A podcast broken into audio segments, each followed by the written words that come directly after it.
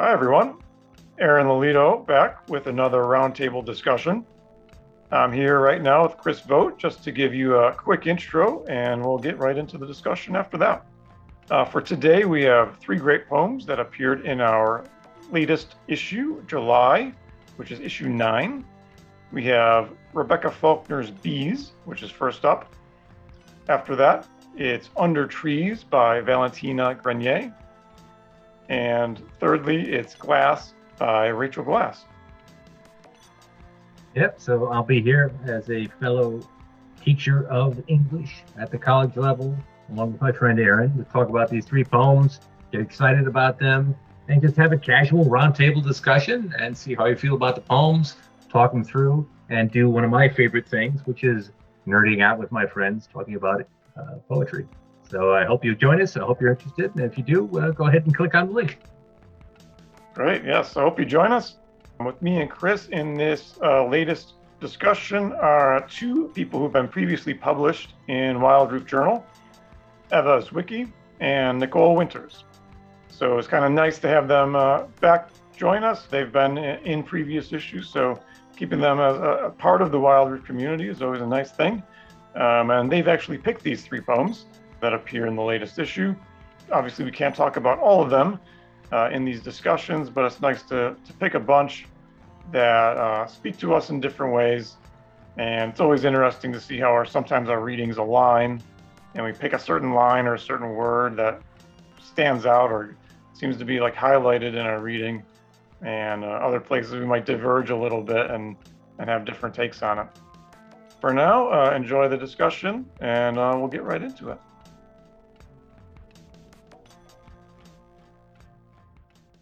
I would love the idea of taking questions. I have to say, if like somebody was watching oh. and they could add questions as well, that would be super neat. we could we could live stream it, whatever you, your project. Maybe, yeah, maybe next time. Yeah, we'll see. Uh, I did open it to questions on Instagram, so we'll see if any came through uh, when we get to that time. And if not, I'll make one up to pretend that there was one, that we got a question, at least one. You know what? I wanted to start with uh, the bees poem. Whose pick was that? I think that was that Nicole's. Yeah, I think that was mine. Okay, that's one. I looked at it again today, and then I was like, "Wow!" Like I, not necessarily forgot about it, but I kind of read it in a in a new way today when I looked at it again. So uh, I'm glad you picked that one. Um, so yeah, you can you could say a little bit about it if you want to start. Sure. Yeah. I think I was drawn to it because it starts off kind of with this like very like relatable kind of like nostalgic vibe, you know, just like this like kind of childhood memory type situation. And then it gets like very deep by the end of it, I felt like, and you're kind of like left with a very different feeling at the end. Um, and there's like kind of this switch like halfway through the poem where like the bees actually come in um and like i think that the language and the imagery gets really interesting like i really liked the like bees polishing the air black the horizon of pain the like chest humming inside my shirt where your hands were careless like those moments where i think the like way that the images are handled get very interesting. And i thought it was the first kind of mention of them was this like you found the nest first and like to me the use of nest instead of hive you know has like this more kind of like non-threatening feel to it and then all of a sudden they're like being attacked you know? So it's like i found that kind of juxtaposition really interesting. And then the way that you leave or that it gets left off it's this like kind of idea of like survival. So there's this like level of like to me what was like empathy with the thing that the the speaker is being attacked by. And then having that like also kind of that like of you trying to love me kind of the like trying but not doing fantastic job i don't know like it was just like a very interesting kind of feel to be left with at the end of the poem. So it really kind of stayed with me afterwards. I like had to read it a couple times and think about it a little bit, but uh, yeah. Did anybody else uh, have a have, a, have an ad? But yeah, we could obviously go back, um, yeah, yeah. pick out some things a little more deeply. But yeah. This this will be a, a short one, but just you know, anytime I read a poem like this, where I kind of visualize what might seem like a, a familiar scene or a nostalgic scene, like something from My Girl, and uh, I'm looking for kind of cliche words, and I didn't see the word drone in the entire poem. And I sort of like, oh, I feel like somebody is in a territory or a situation thematically that could invite some cliches. And this one seemed to kind of sidestep those cliches like jujitsu. So I appreciated that very much. Totally, I agree. Um, I didn't really feel any any cliches in the poem, and I think similar to what Nicole was saying. Um, I think you said maybe it starts off very playful, um, or I don't know if that was the word, but to me, I I completely agree. Like when I think of poems and when I read a poem, it's funny, I almost chose this one also because I thought it was so good. Um, and I feel like my first experience with a poem, the only really way I know if like to me it's good or like my first criteria is um, like whether or not it's enjoyable, like easy as that. And I think it just read so like smoothly and like the language of it kind of carries you through right up until the end. Um, and it's kind of just devastating at the end. It's like, I'm to carry you uh, by the hand, and then I'm to give you a little gut punch um, right at the end, which is nice. Yeah, I had uh, a sense in this one that it was just a perfect fit for this came out in the July issue. And then that's kind of the, the reading I had of it today like that that uh, nostalgic summertime childhood like scene just like hit me over the head. I'm like, I didn't like remember that the first time I read it or going through it or whatever. Um, but yeah, you said a couple of the things that I wanted to go back to the first line or t- two lines. They're just so inviting. I just thought, I mean, maybe you mentioned it. It just kind of like invites you into this scene and doesn't have anything that kind of knocks you out of it. So I guess that was kind of one of my questions. Maybe if we think as the writer for a little bit, like how does that happen? Like how do how do you go into such nostalgic, like cliche territory? And you even mentioned like My Girl. Like how do you not think of My Girl when you read the poem? But how like how does that get avoided and just kind of not not get distracting where it gets kind of syrupy or melodramatic or something distasteful like that. Do you have any thoughts on like what's it doing well? I hesitate to use the word attack, but the scene where the bees come after the two main characters, uh, I feel like the word attack is maybe a little too invasive, but it could have been a lot more violent or it could have been a lot more Hollywood, for lack of a better term, kind of sensationalized. And I was wondering as soon as I got to the the bee that's trying to get to the back of her mouth, like threatening the wing. I can't find the exact line, but there was something special and different happening there. Like, like and my expectations were being consistently averted, and it was like the, expectations were gradually getting further and further until we get to the punchline ending, and you kind of step back and say, "Oh, oh, it wasn't it wasn't just about the bees. I, I see." And I, I felt like you said being taken by the hand but not down a very familiar path. Like, oh, yes, this is the turn it takes here. Here's the twist. Here's the punchline. Yeah, I think too. Uh, for me, it was like the um, not the dancing around cliches, but like you kind of like mentioned like the sidestepping of cliches, and I think the way that the imagery is done like even like we're you know if you're talking about bees and you don't even get like the word stinging until like the very end but it's like paired with rope. You know what I mean? So it's not even paired with like the actual bee necessarily. And so I think that there are ways in like which the images are handled, like the wings reaching for my throat. You know, it's just like ways that you that you don't necessarily expect, but that are also like feel very tangible. You know, like it's like you can still feel that as you're reading it. It's just not laid out in a way that you're used to seeing it. So that that to me was like one of the biggest things. And those first two lines like being drawn in and like being able to connect kind of like instantly with something but also like have something be so relatable but also like very specific i just thought was um, really cool so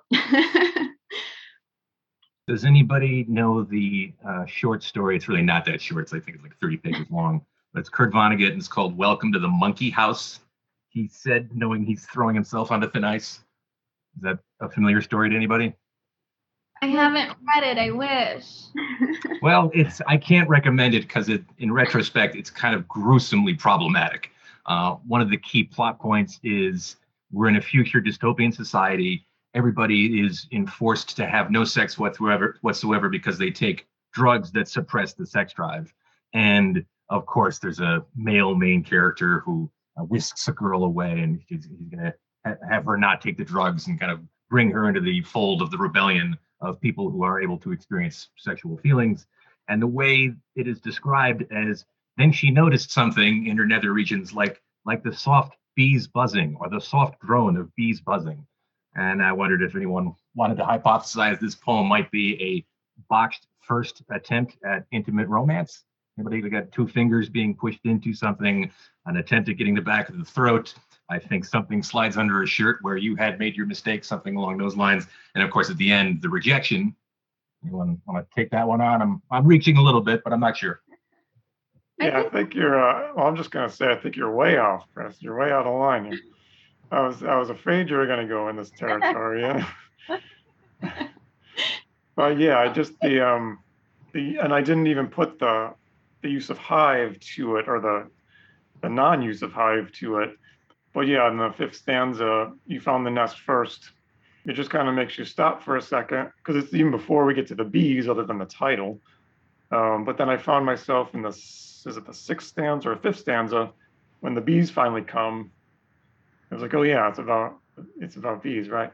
It, you, you kind of get reminded halfway through.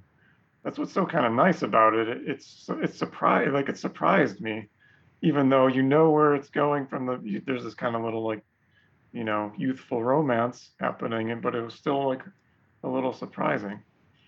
For me, the, the yeah, if I found the line, uh, chest humming inside my shirt where your hands were careless. I'm like, all right, now now I can't ignore it anymore. I think also it's like not too problematic to read into it. Um, like because it is obviously a romantic interaction and like back sorry my dog might be in the background um running around.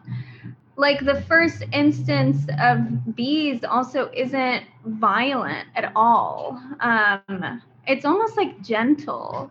If if i may i'll just like read over it really quickly. Um, you found the nest first, small but wide enough to push fingers into.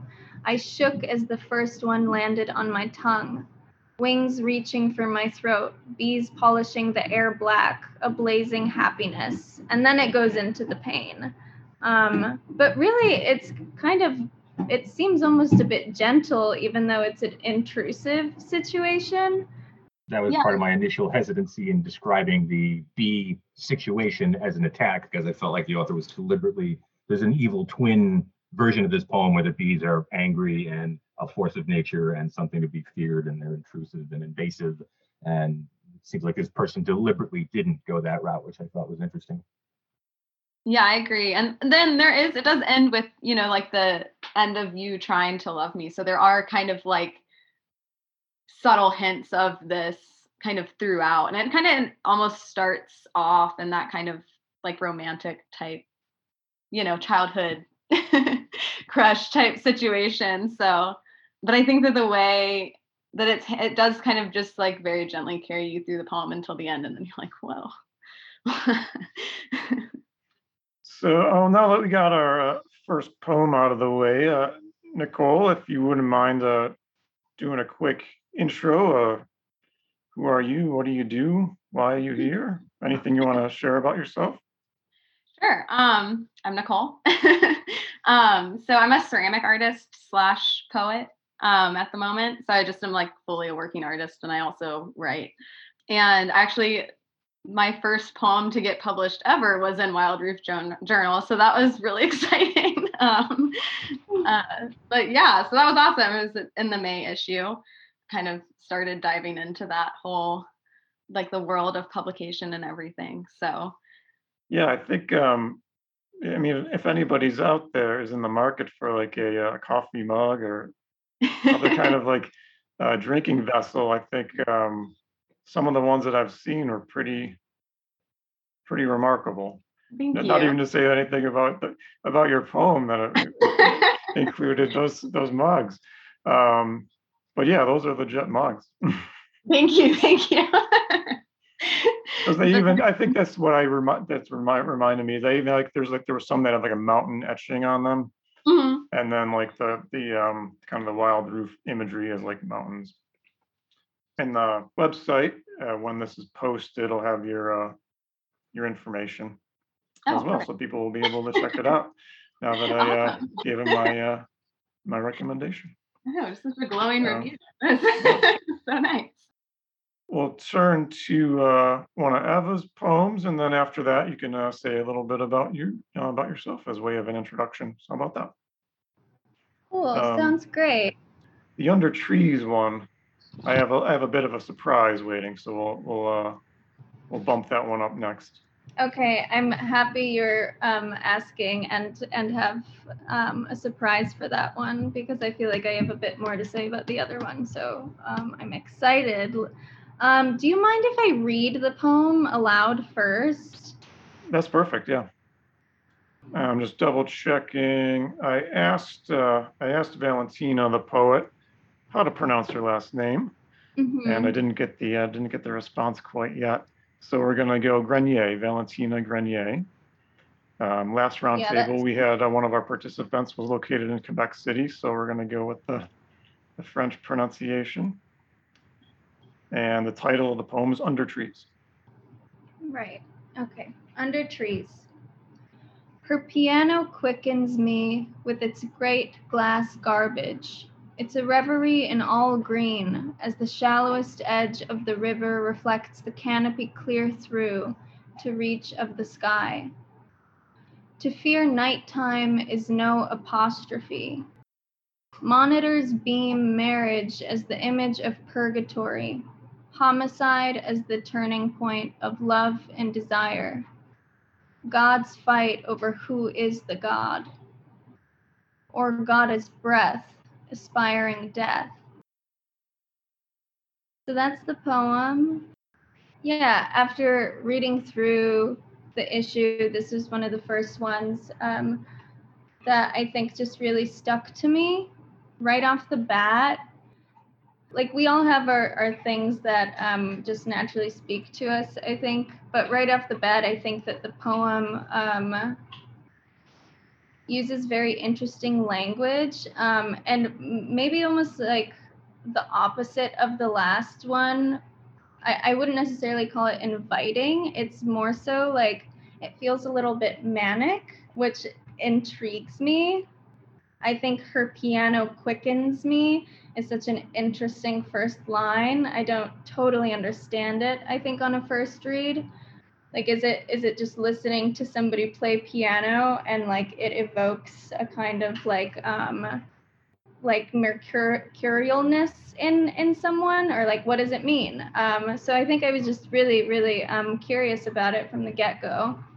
And yeah, I think the poem is is set up really interestingly. Um, it to me it feels like it has like these main like a main beginning, middle, and end, and I feel different settings throughout all of it, kind of, even though the title is Under Trees. Um, like at the beginning, we start off with the piano, but we quickly go into like we, we are under trees or under a canopy right next to a river and i kind of like imagine running through running through it um, but in this manic state because there's some piano that the subject or the speaker is listening to um, and the middle is like just one of those moments that stops you and i honestly have no idea what it means um, but i love it to fear nighttime is no apostrophe. I'm like, is she talking about an apostrophe? Or I had I like looked up the word because um, I was curious about if it had any um, what the origin of apostrophe, if there was a different origin. Um, yeah. Did you find anything? I found some a thing about how I think it was Greek or Latin, and it meant like turning away from something. Um, and I thought that was super interesting because so it's about fearing nighttime and like experiencing fear doesn't necessarily mean turning away from from nighttime because you're still engulfed in it. Um, so I thought that was such an interesting word choice um, and super, super enjoyable to me. And then I think, and then it like goes into, I don't know how you guys read it, but I thought of TV in the next stanza. I was like, monitors beam, all of these things. And I thought about like reality television, um, but I might just watch too much of it. Um, marriage is the imagery of purgatory homicide is the turning point of love and desire like i just think of like smut and everything that is kind of like um, shot at us on tv all the time and how different that is from the rest of the poem like being under trees and and then going into like the the the major ending like the everything which can be god um of course and death and I was kind of blown away by it. Um, that was my reading of it, and and and yeah, I, am curious to hear what you you all have to say. Well, I'll say one thing first. is a few of my surprises aren't surprises anymore because we covered. Uh, well, we'll get to we'll get to it, but um, you hit on a couple of things that um, that came up. That makes at least two of us that learned the origins of apostrophe today. What a great word. I had no idea. And it's it's one of those things as as readers and you know as people who are interested in literature or poetry, just the, the use of a grammatical word kind of gets your attention. It could be done well, it could not be done well, but it'll at least make you take a second look at it. And even if it was just kind of surface level, you know, it's just it's an interesting word choice. It makes you stop for a second, but then it does have that depth to it. And it's just kind of such a just a line. It reminded me of like a pavement lyric or something. I could just imagine like that line being like the like the hook of a song or something. That, um, that the English teacher in me says that that line clearly has neon lights around it. That line is designed uh, to draw attention to itself. And of course, I went straight to Google and looked up apostrophe and the various uh, etymological right. origins. All right, so we're on the yeah we're uh, we're being good readers here. As, as it turns out, we're not being lazy. The uh, uh, oh, go ahead. um, yeah, I I kind of had the same. Sorry, um, I had the same kind of reaction to the first line. Like I was just instantly like kind of captivated by that, but then also just the like very specific like word choice throughout the poem and also the way you're kind of being like tugged back and forth with like these different contra- like contradictions like especially that first stanza like i just like reading the journal and like trying to like i almost picked this piece too actually um but i don't know like you think of piano as kind of like this more like graceful kind of grand type thing and then from there you go like directly to garbage but then you go back to reverie which is like a dream and it's just like i feel like you're getting constantly kind of tugged back and forth throughout the poem which experiencing it as a reader i thought was really interesting. That connects to what i was thinking which is um, I, I try to read poems as as objectively as possible first run through and i can't help it as soon as i got to the first stanza or i finished the first stanza i had two readers already in my head. I had two perspectives. The teacher reader in me saw that first line and said, "Oh, this this looks like a Mad Lib arbitrary juxtaposition generator poem where you just jam words that don't go together together." And then I said, "Okay, well, but be patient. My favorite poet poet is Dylan Thomas, and he's got a poem, uh, one of which is called Under the Milkwood or Under Milkwood, which resonated with me. And he'll start some of his poems with something like." altarwise by moonlight towards the halfway house goes the dead man. Like, the hell does that mean? All right, let's try to be patient. The Buddhist reader was enacted when I got to uh, the very end, or got his breath, and I realized the Buddhist reader in me also noticed the canopy of the trees. I mean, one of the trees. Maybe it's mostly nature versus the monitors. uh, and those two potential screens. And so once once the Buddhist reader took over and I reread the poem, I was like, oh, okay, this this actually scans uh, very nicely. And then the piano quickens me. Doesn't have to be too specific. It's just part of the artistic world, which is more part of the nature half of the poem, under trees. And then it is the screens that have the superimposition of these narratives and these kind of superficial juxt- juxtapositions. So the uh, the Buddhist reader won, and I love it now.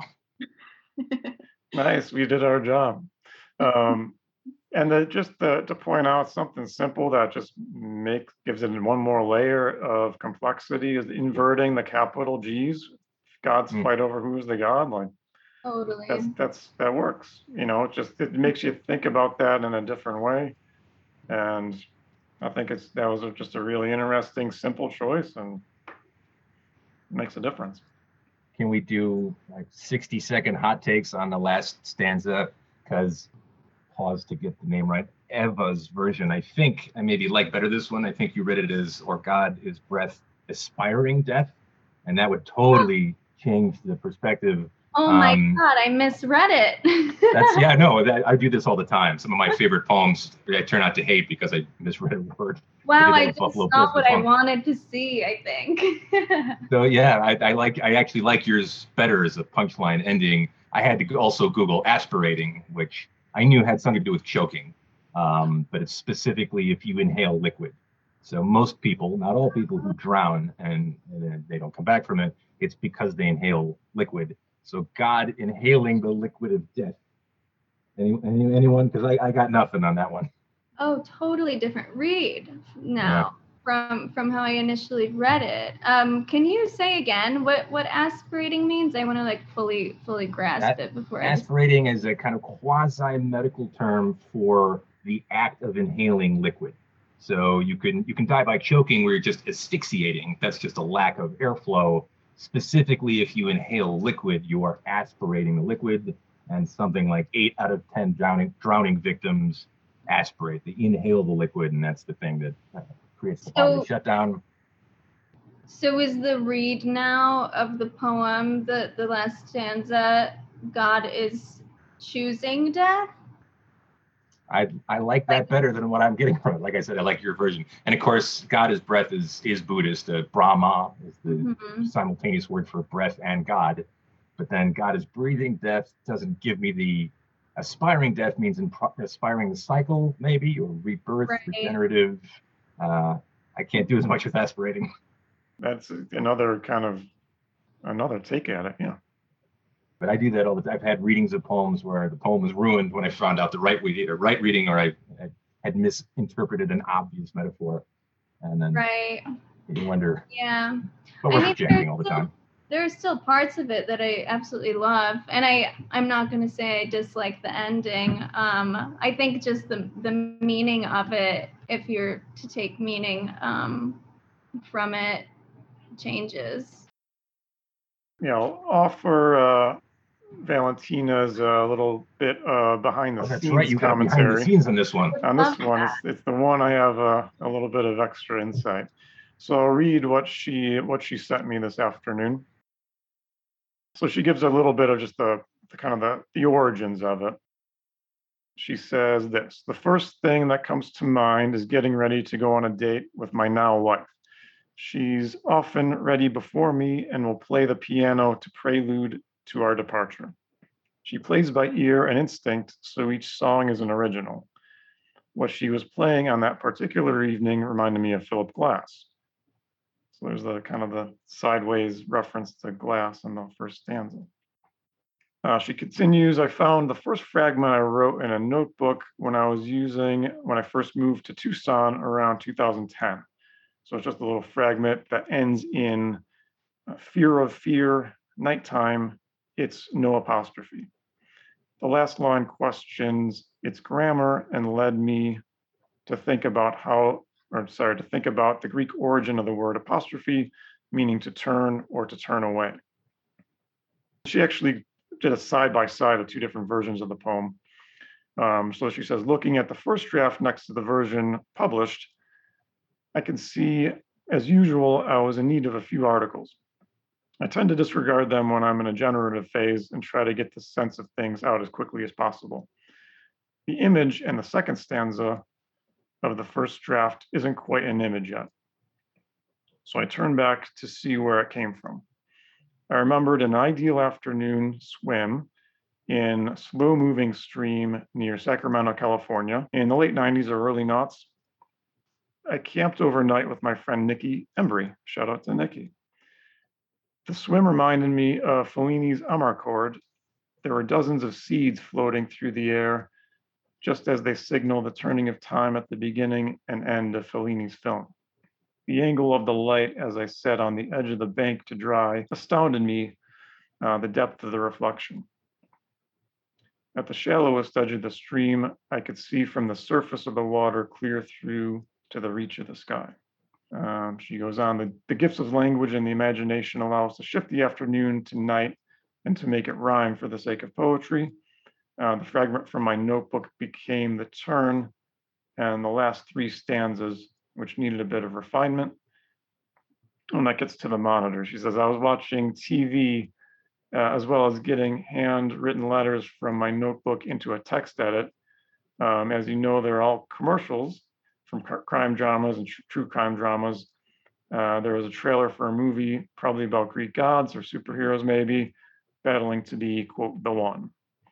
So that was was kind of a TV inspiration uh, you picked up on with the monitor, and you just said that's where it came from. Uh, thank you for publishing and thinking about it and inviting me to share its origin. So kind of a nice oh, she's little. going to hang us out to dry on the last stanza, huh? right. Right, because the yeah the. Let's just end on the monitors. uh, you know that's part of the part of the reading of it. Can't go yeah. back now. Uh, like she said, kind of coming from different experiences that were pieced together a little bit later. So it has that unsettled nature to it, and like a little bit of non sequitur.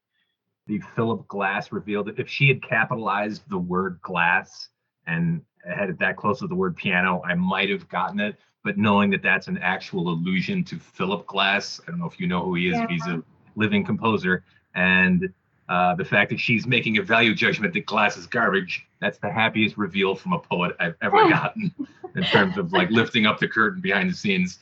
Very satisfying. yeah, the glass was so confusing to me on first read. I had no idea, but that makes so much more sense yeah, I was like, the the piano is garbage. Why? but uh, yeah, that makes a lot more sense. I'm glad we got to hear her. Yeah, uh, so thanks to her for a quick turnaround because I messaged her yesterday. So yeah, Eva, if you wouldn't mind uh, giving a bit a bit of an introduction. Who are you? Why are you here? That kind of thing. Yeah, um, my name is Eva Swicki. I live in Chicago. I am a writer, mostly a poet, but I'm trying to pivot to just calling myself a writer um, because I'm really curious about writing in other forms, I think. Um, I don't know what else about me. I also was published in Wild Roof Journal a bit ago, and I think that's why Aaron reached out to me. Um, oh, I used to, I like the major project that I had been working on um, I with um, a, a, very good friend. I'm so sorry, my dog in the background. It's like he knows when I'm in a meeting, and then he just starts going crazy. Um, he's he's like literally chasing his tail, like how dogs do in cartoons. He's doing that in real life. Um, and so so so the main project that I had been working on for like two years um, was called Study Hall Workshops, and it was a workshop group um, that my friend, my very good friend Maya, and I started in Chicago, um, where we basically just critiqued all genres of writing. Um, it was incredible. It was like the best way to find a writing community. Um, and we did it for a couple of years, and I've just really enjoyed like working my writing muscle and I don't know, being open to wherever that takes me, I guess. Um, but I love connecting with like anybody who's a writer because I think that's like the of all art forms, that is the hardest one to find people to talk to about because our work is in solitude. Um, so it's so nice to like have this kind of event even um, where we can talk about writing um, and connect over writing. So thank you so much for inviting me, and I'm so happy to meet you all. It's so exciting. Yeah, nice. I think um, at the end, I, I might want to return to that idea of like the, the community aspect of it, just to uh, expand that a little bit um, and get Yeah. some specifics. But uh, remind me if I forget. I wrote it down. Okay. Um, so yeah, one more poem to take a take a look at.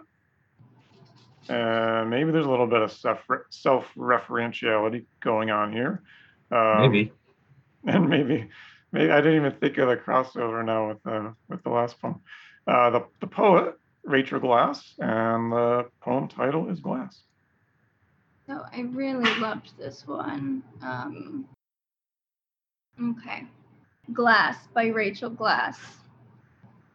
I'm contemplating the chances of being killed by a bird when pigeon collides with my window, leaving the outline of a ghost. I tell my nephew, Pigeon is now flying in God's aviary, squabbling with the blackbird I killed three years ago. I'm sure Blackbird still gives his opinion. But there are still birds and there are still windows, and glass stops the world from coming in. I stick flamingo pink cotton candy to my window to soften the blow, and I hire a hawk to stand guard. I'm sorry to scare you, but at least you're still alive. In the kitchen, a butterfly tries to find her way out. I open the window, but she still flies into glass. And I just think that's so beautiful. I think it's so beautiful. First read, whoa, I like it blows me away a little bit. Um yeah, I'm so curious about I guess the speaker of this poem to me um she seems very very complicated um and I guess I'll go into that a little bit. Like the first line is um, contemplating. Also, I just like the word contemplating. It's such a mouthful, but I enjoy reading it. Just, I feel like a lot of people would totally disagree with me, but whatever. Um, but they're contemplating the chances of being killed by a bird, but the rest of the poem is like, I'm killing birds. And I think that they hate themselves for it, actually. Um, and they're kind of funny. So they killed this blackbird three years ago, and they killed this pigeon right now in this present moment. And then they're telling their nephew that the blackbird is basically talking shit about them, which I think is so funny. Like it's it's such a funny way of being like this animal and I have beef together, you know, and I killed him. I think it's so smart and so interesting. And the I don't know if this is anything that you guys picked up on, but um, the thing that is killing them is glass. And, well, obviously, I'm sure you picked up on that. Um, but also, the writer's name is Glass. And I don't know if that is like such a far jump, but I think it has to be connected a little bit um, because glass is like in the poem it operates as like the, the stopper of the outside world and the inside world like this where this person lives and glass is stopping it. And this person is like you can open a window but still something is stopping from this thing coming in like these birds but like a bird can be anything um, if it's if it's a metaphor. Um, so i'm just so fascinated by the by the speaker of the poem I think they're really complicated and they kind of hate themselves. Um, and they're the one they're the ones who's who's stopping it all the time. It's glass.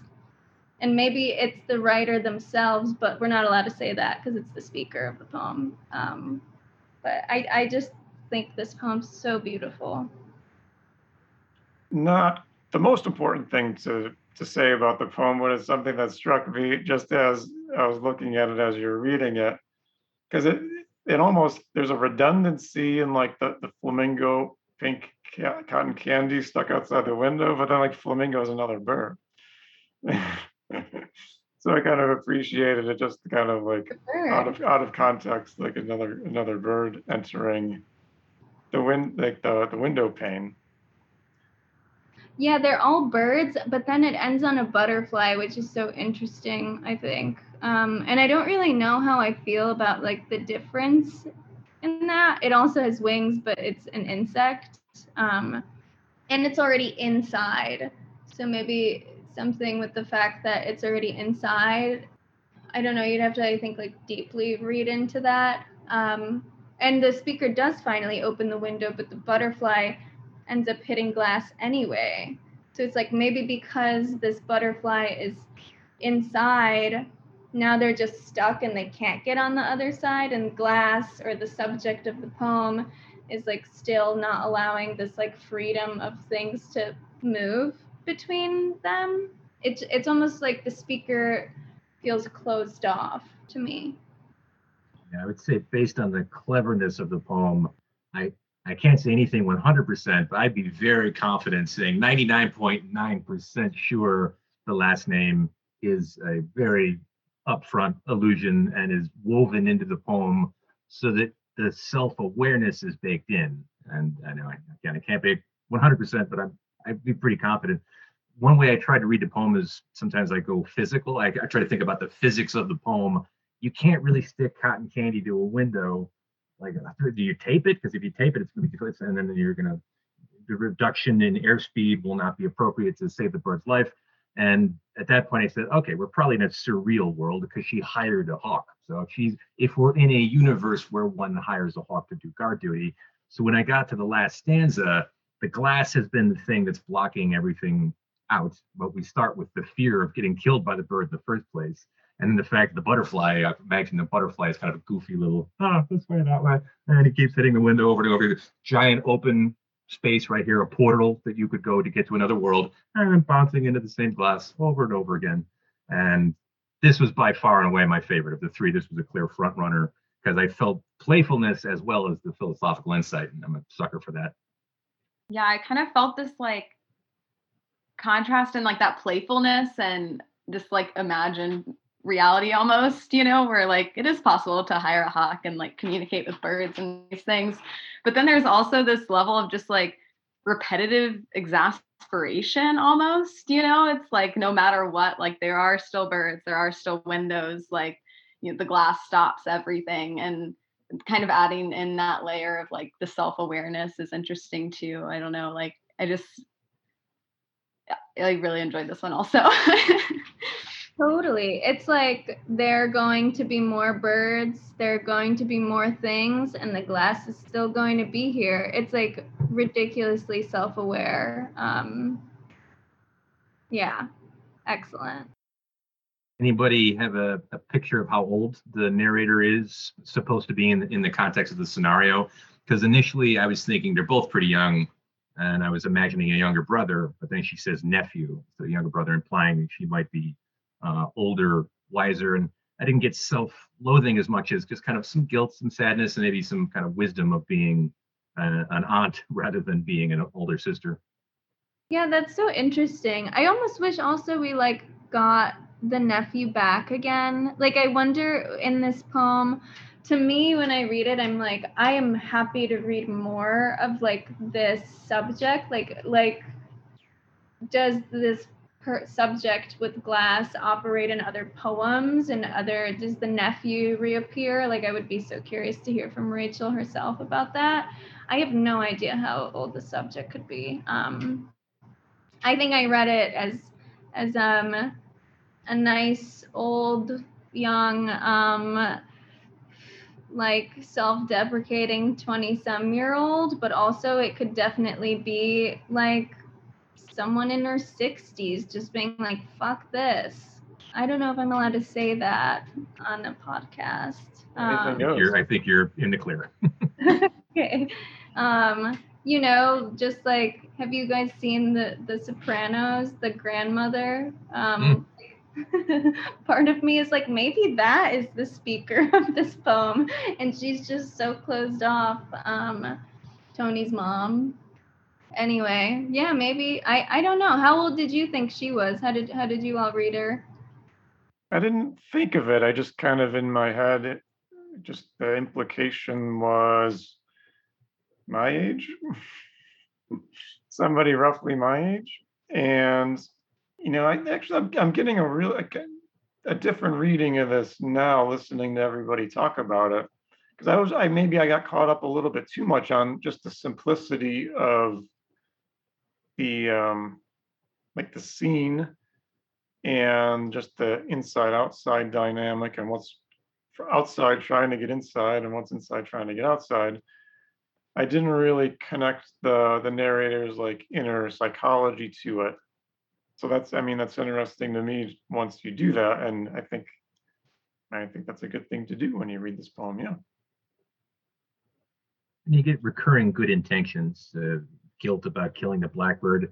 Now that I'm reading, I killed the blackbird three years ago. I'm doing it like the Sopranos accent. Yeah, that's when I killed the bird. Uh, so I'm gonna have to revisit the poem with the 60 year old version of mine. yeah But then I'm sorry to scare you, an apology, um, the kind of fruitlessness of, of taping cotton candy. I mean, why why not use some nice healthy foam that is also transparent? So there's kind of a sweetness that came through for me that had to do with these good intentions. The last two lines are a good intention. I open the window and the butterfly just flew into the glass anyway.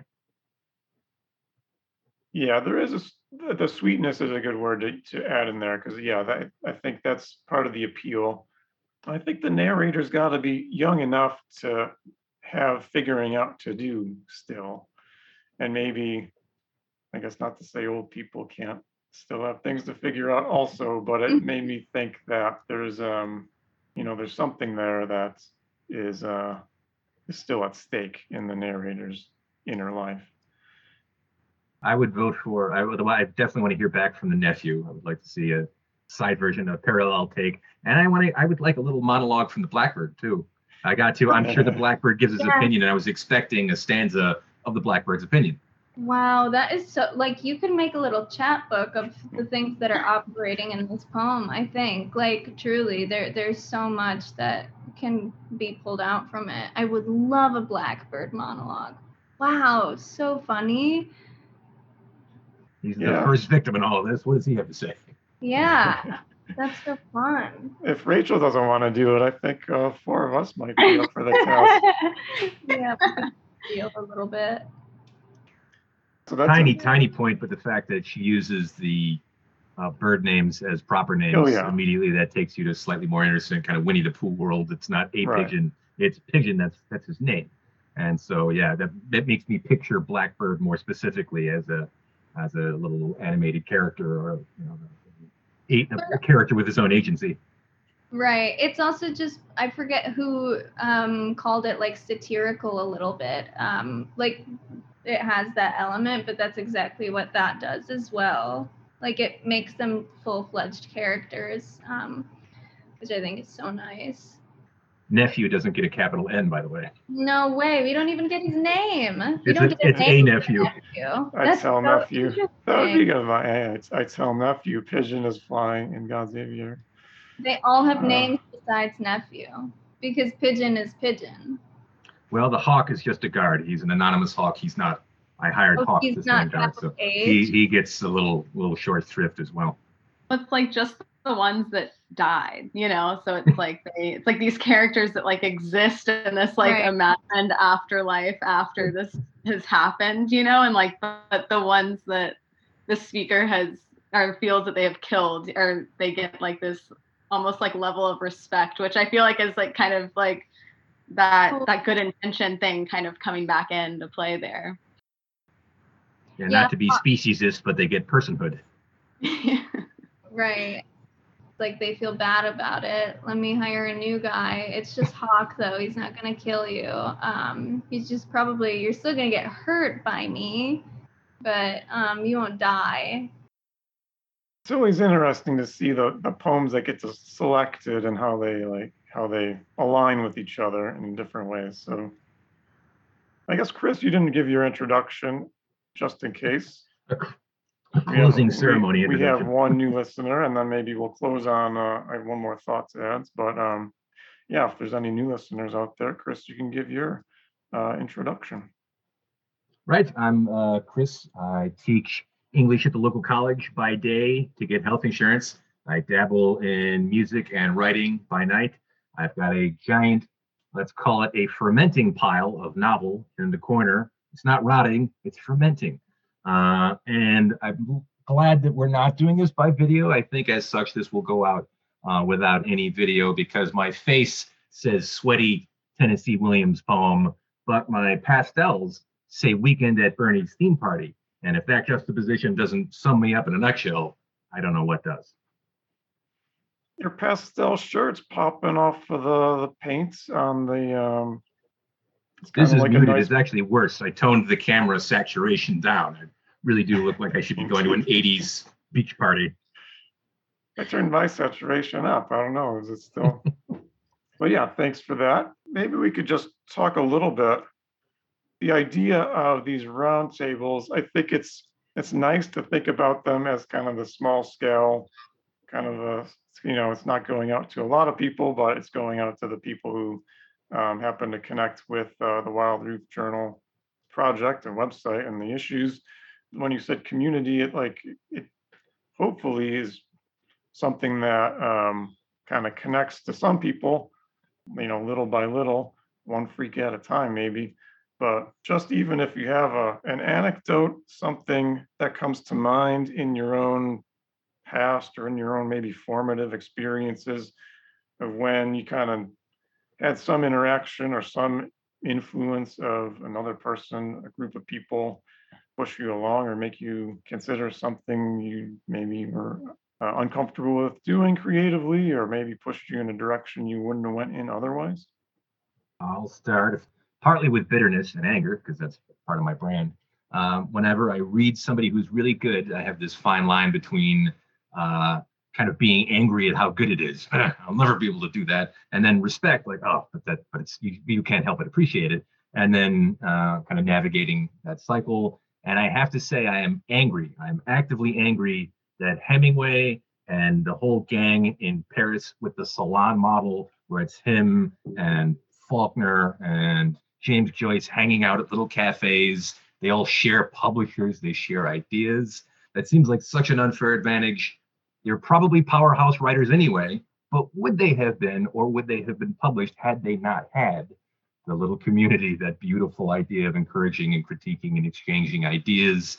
And I feel like having gone to school for writing, we tried to do that in workshop and I got I got tastes of it, but I didn't really get an injection of it mainline until I was teaching in Beaumont, Texas, and our uh, assistant department chair, something like this, he was a professor, classic Texan, good old boy, wore the hats, um, kind of Cormac McCarthy light, and he and I would just chat, we'd riff, and there was none of the normal intimidation I have. Normally, if I meet a writer who's you know pretty high tier or significantly past where I'm at, the intimidation or the urge to impress or people please kind of takes the front. I'm like, oh, what can I do or say or what questions could I ask to kind of look intelligent? And we would get past that. And we were just riffing, talking about ideas. He, he'd tell me about the next novel he's writing. I'd tentatively talk about some projects I was working on. And he was accepting, but it was it was so easy going. There was an energy there that I never got at school where I was more intimidated and more insecure. And that was one time where I said, maybe I could do this, right? There's somebody who's, if I imagine best case scenario of me 10 years from now, I could kind of see that happening. So it wasn't as much a community, but it was a, an individual kind of mentor figure that I hadn't had any exposure to in the more buttoned up graduate school world. That's a good point. Is even the the experience of maybe pushing away, or maybe not pushing away, or maybe feeling the impulse to do that um, when somebody is kind of you feel a little bit too close to your like I'm the writer here, you know. um, you, you don't want somebody to fill your role too closely, you know. Stay over there. You can write poetry, but I'll write short stories, kind of thing. So yeah, there is that impulse to kind of maybe push a person away who could be that um, sounding board. Or, or like worse that. yet, kind of cling after them or try to impress them. And you know that they may be grading you at some point or be a recommendation letter at some. And so you're kind of measuring those more selfish, practical, status-based elements as opposed to the like the joy of the creative process. Yeah, any other thoughts? That was just kind of a unplanned question thrown out there, but I think for me, other than the um, writing workshop group I did mention, which was like really empowering and helpful for me as a writer, I also only went to school for. I studied English um, in undergrad, and my concentration was creative writing, but I like didn't really take it seriously. I was very young, and I don't know if I ever plan on going back to school for writing. Um, so I didn't really ever think that I would have more of a writing community. And really all I can say is I think it all depends on like the person who you are and your environment um, and trying to find the community. Like I personally would love to have a mentor. I think in my experience in the workshop group, somehow I was like um, a leader and i was like i've been published three times. Like this is not and like i don't know actually that much. Um, i just try. Um, so yeah i think there were definitely moments where maybe my ego was hurt a little bit but also i think that's like a mental self growth thing and community where it's like we're writers and artists and like ultimately I don't want to be jealous of anybody else because my writing is my writing and like it's good. When it's good it's because I wrote in my voice and not somebody else's. And when somebody else writes in their voice I'm like that's incredible. That's beautiful. I loved Rachel Glass's poem. I could never write that poem. Um, and that's what's so like that's I think why we all love to probably read as well. Like it speaks to me and I'll take it with me somewhere. Um, but I don't know. That was like community and it went somewhere else. But yeah, I hope to find a mentor one day. So hopefully they'll come to me or I'll find them. Yeah, I'd love a mentor. I don't know about you. That's I'd love a mentor. Yeah, I just want someone to tell me what to do. Be like, this is where you go. This is what you write about. and I'm like, okay, it's funny. I'm I'm a very you know kind of anti-authoritarian, but I want a mentor. I never I never put those two things together. So you just want a helper. You don't want a yeah. boss. Right.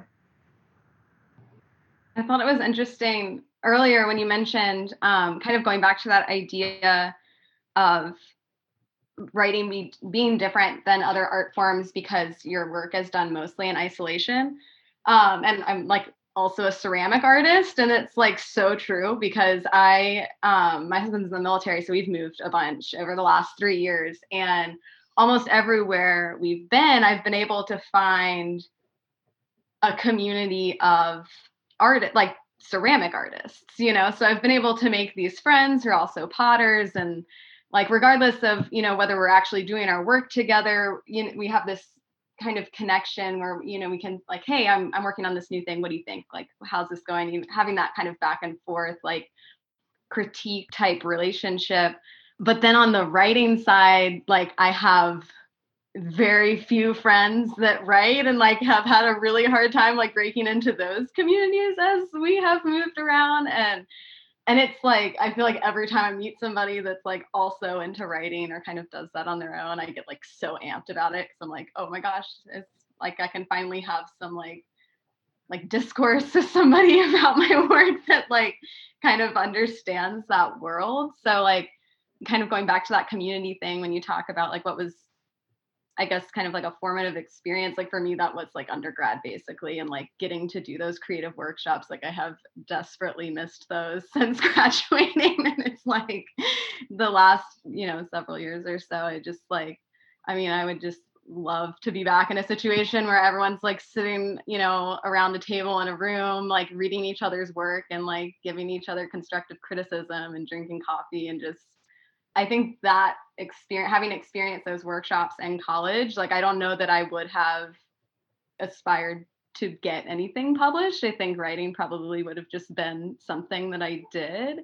And so having that experience, I, I like I kept writing and like I kind of did things backwards. Like this summer, I like finished a book and like just sent it out without having sent any individual poems anywhere. Like I just fully sent the entire manuscript out and it is getting published next year. But now I'm like, oh, none of these pieces have been anywhere. Like I have no street cred as a writer, you know. So it's like I don't like. I think in some ways, you know, if I had been in a situation where I had been able to get some feedback beforehand, I, I may have sent some stuff out sooner. But um, but yeah, so it's like it's a very interesting dichotomy between the two art forms. I would say like there is kind of this level of not like like because once you find you know other people it's like there is this like very deep level of community like everyone's really you know nice and like willing to give feedback for the most part in my experience but i feel